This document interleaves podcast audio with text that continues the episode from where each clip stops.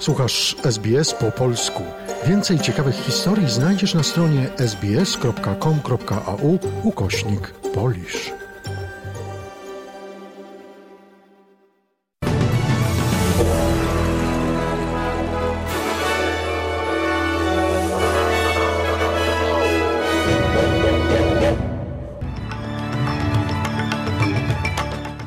Dzień dobry, przy mikrofonie Dariusz Buchowiecki. Oto skrót najważniejszych doniesień w piątek 8 lipca. Premier Anthony Albanese spotkał się z premier Nowej Zelandii Jacindą Ardern. Brytyjski premier Boris Johnson zapowiedział dymisję. A w Polsce Rada Polityki Pieniężnej podwyższyła stopę procentową o pół punktu.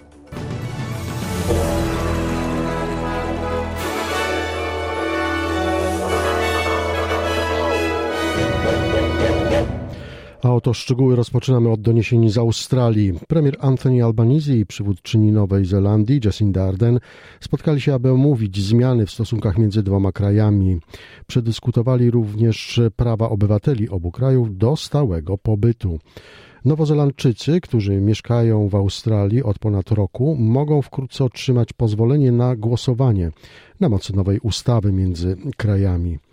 Australijczycy mieszkający w Nowej Zelandii mają już prawo głosu, a zmiana oznaczałaby rozszerzenie wzajemnego porozumienia.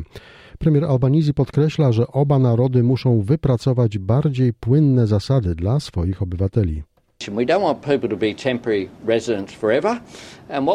Nie chcemy, aby ludzie zawsze byli tymczasowymi mieszkańcami. Pracujemy nad ścieżkami do obywatelstwa. Chcemy to dokonać przed Anzac Day w 2023 roku. Wiemy, że było sporo problemów w związku z obywatelstwem i myślimy o tych ścieżkach i pracy nad tymi kwestiami, aby ludzie uzyskali więcej praw, które są bardziej spójne. Przywódcy rozmawiali także o obecności Chin w regionie Pacyfiku, przygotowując się do udziału w Forum Wysp Pacyfiku w przyszłym tygodniu. Premier Arden powiedziała, że narody Pacyfiku nie powinny być zmuszane do wyboru między Chinami a Zachodem. Powinno to być przede wszystkim priorytetem regionu Pacyfiku. Powinny być wolne od przymusu, powinny istnieć inwestycje i infrastruktura wysokiej jakości, ponieważ na to zasługuje nasz region, powiedziała premier Arden. A oto inne doniesienia z Australii. Wielu mieszkańców wraca do domu, aby zmierzyć się ze skutkami powodzi wzdłuż rzeki Hawkesbury na północ od Sydney. Poziomy wody w niektórych częściach regionu Hunte osiągają rekordy, a w innych częściach Nowej Południowej Walii poziomy rzeki opadają powoli stopniowo. Obecnie obowiązuje ponad 60 nakazów ewakuacji, które dotyczą prawie 40 tysięcy osób. Premier Nowej Południowej Walii Dominik Perotej mówi, że dziesiątki tysięcy ludzi nadal może być ewakuowanych. Currently today um, we still have 67 evacuation um, orders in place. Obecnie nadal mamy 67 nakazów ewakuacji, 22 ostrzeżenia ewakuacyjne wciąż dotyczą około 47 tysięcy e, ludzi w Nowej Południowej Walii. 75 osób e, powraca do domów. E, to część z 50 tysięcy osób w Nowej Południowej Walii.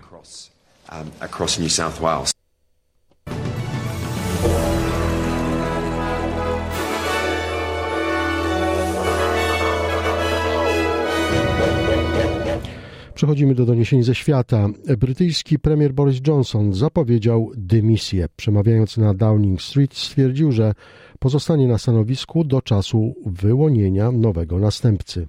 It is clearly now the will of the Parliamentary Conservative Party Wyraźnie jest teraz wolą parlamentarnej partii konserwatywnej, aby pojawił się nowy lider tej partii, a zatem nowy premier. Proces wyboru nowego lidera powinien rozpocząć się już teraz. Wiem, że będzie wielu ludzi, którzy odczują ulgę i być może sporo też będzie rozczarowanych.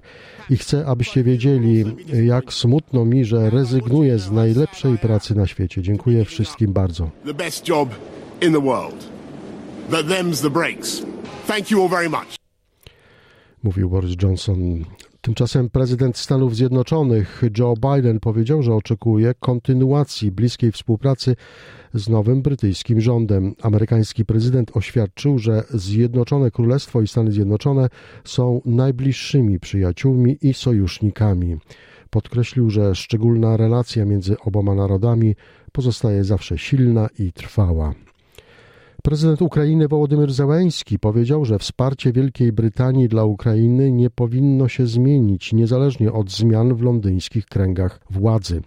Ukraiński prezydent mówił w wieczornym oświadczeniu opublikowanym w mediach społecznościowych, że zapewnili go o tym odchodzący ze stanowiska premier Boris Johnson oraz inni przedstawiciele brytyjskich władz. Wołodymyr Załański poinformował, że podziękował telefonicznie szefowi brytyjskiego rządu za wsparcie dla Ukrainy. В день я говорив з ним, подякував за підтримку, яку ми отримали від першого. Rozmawiałem z nim po południu i podziękowałem za wsparcie, jakie otrzymaliśmy już od pierwszego dnia rosyjskiej agresji. Systemy obrony przeciwlotniczej Stinger, systemy przeciwpancerne, artyleria, amunicja, pojazdy opancerzone i wiele innych znaczące wsparcie polityczne, mocne sankcje wobec Rosji, pomoc finansowa dla Ukrainy na bezpieczeństwo i obronę warta ponad 2 miliardy funtów. Rola Wielkiej Brytanii w obronie wolności ma znaczenie prawdziwie globalne powiedział prezydent Zełański. Tymczasem Rosjanie przeprowadzili atak rakietowy na centrum Kramatorska w obwodzie donieckim. Są ofiary, przekazał burmistrz miasta Oleksandr Honczarenko. Dodał, że na miejscu ataku pracują ratownicy. Rakiety trafiły m.in. w blok mieszkalny. Białoruś tymczasem przekazała armii rosyjskiej bazę wojskową Zabrałka pod Homlem i rozpoczęła przygotowania do rozmieszczania rosyjskiego kompleksu rakietowego Iskander w odległości zaledwie 60 km od Mińska. Poinformował o tym podczas briefingu w Kijowie zastępca kierownika Głównego Zarządu Operacyjnego Sztabu Generalnego Armii Ukraińskiej generał Oleksij Chromow.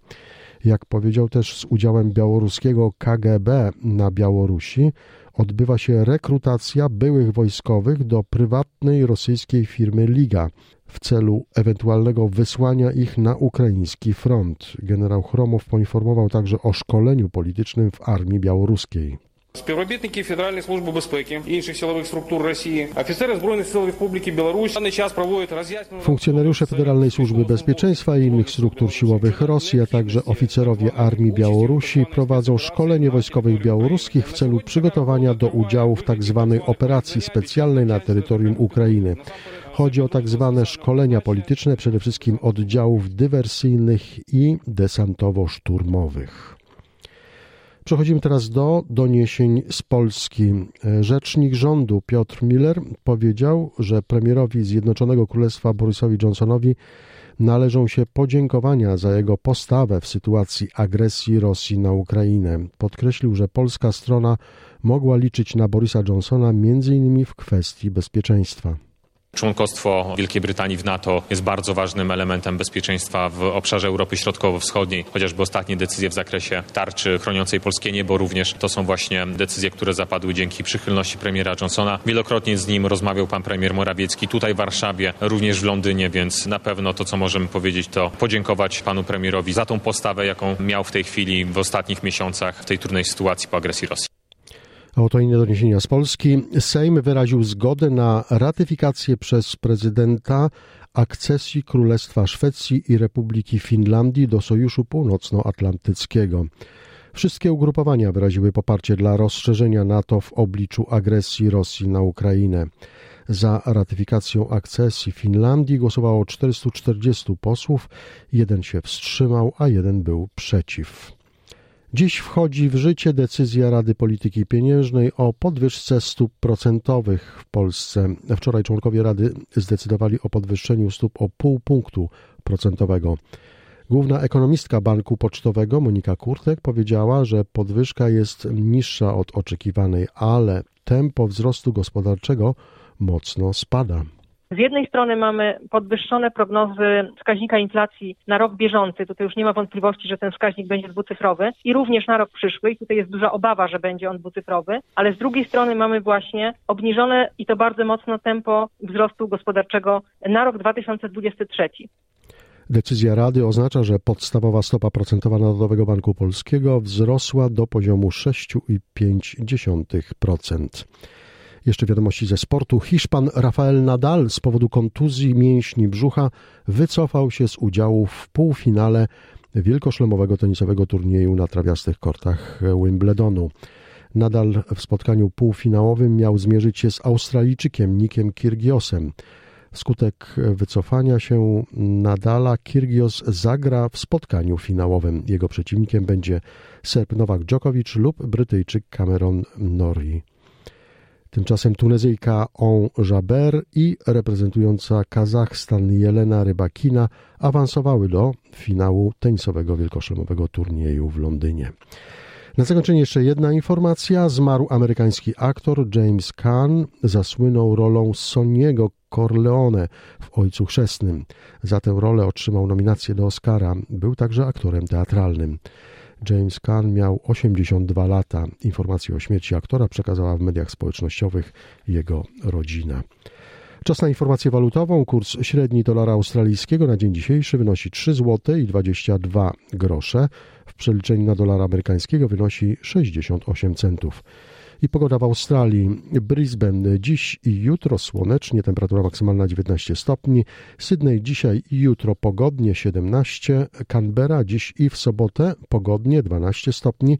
W Melbourne dziś i jutro przelotne opady 13 stopni. Hobart dziś i w sobotę przelotne deszcze 12 stopni. Adelaida dzisiaj i jutro zachmurzenie umiarkowane 15 stopni. Perth dzisiaj słonecznie, w sobotę przelotne opady 21 oraz w Darwin dziś i jutro słonecznie, temperatura maksymalna 29 stopni.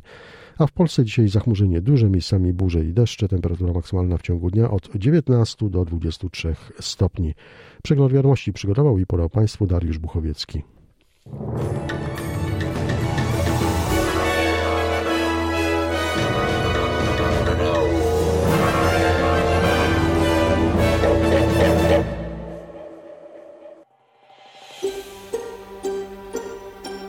Zainteresowało Cię? Chcesz usłyszeć więcej? Słuchaj nas na podcastach dostępnych w Apple Podcast, Google Podcast czy Spotify lub w jakimkolwiek innym, który używasz.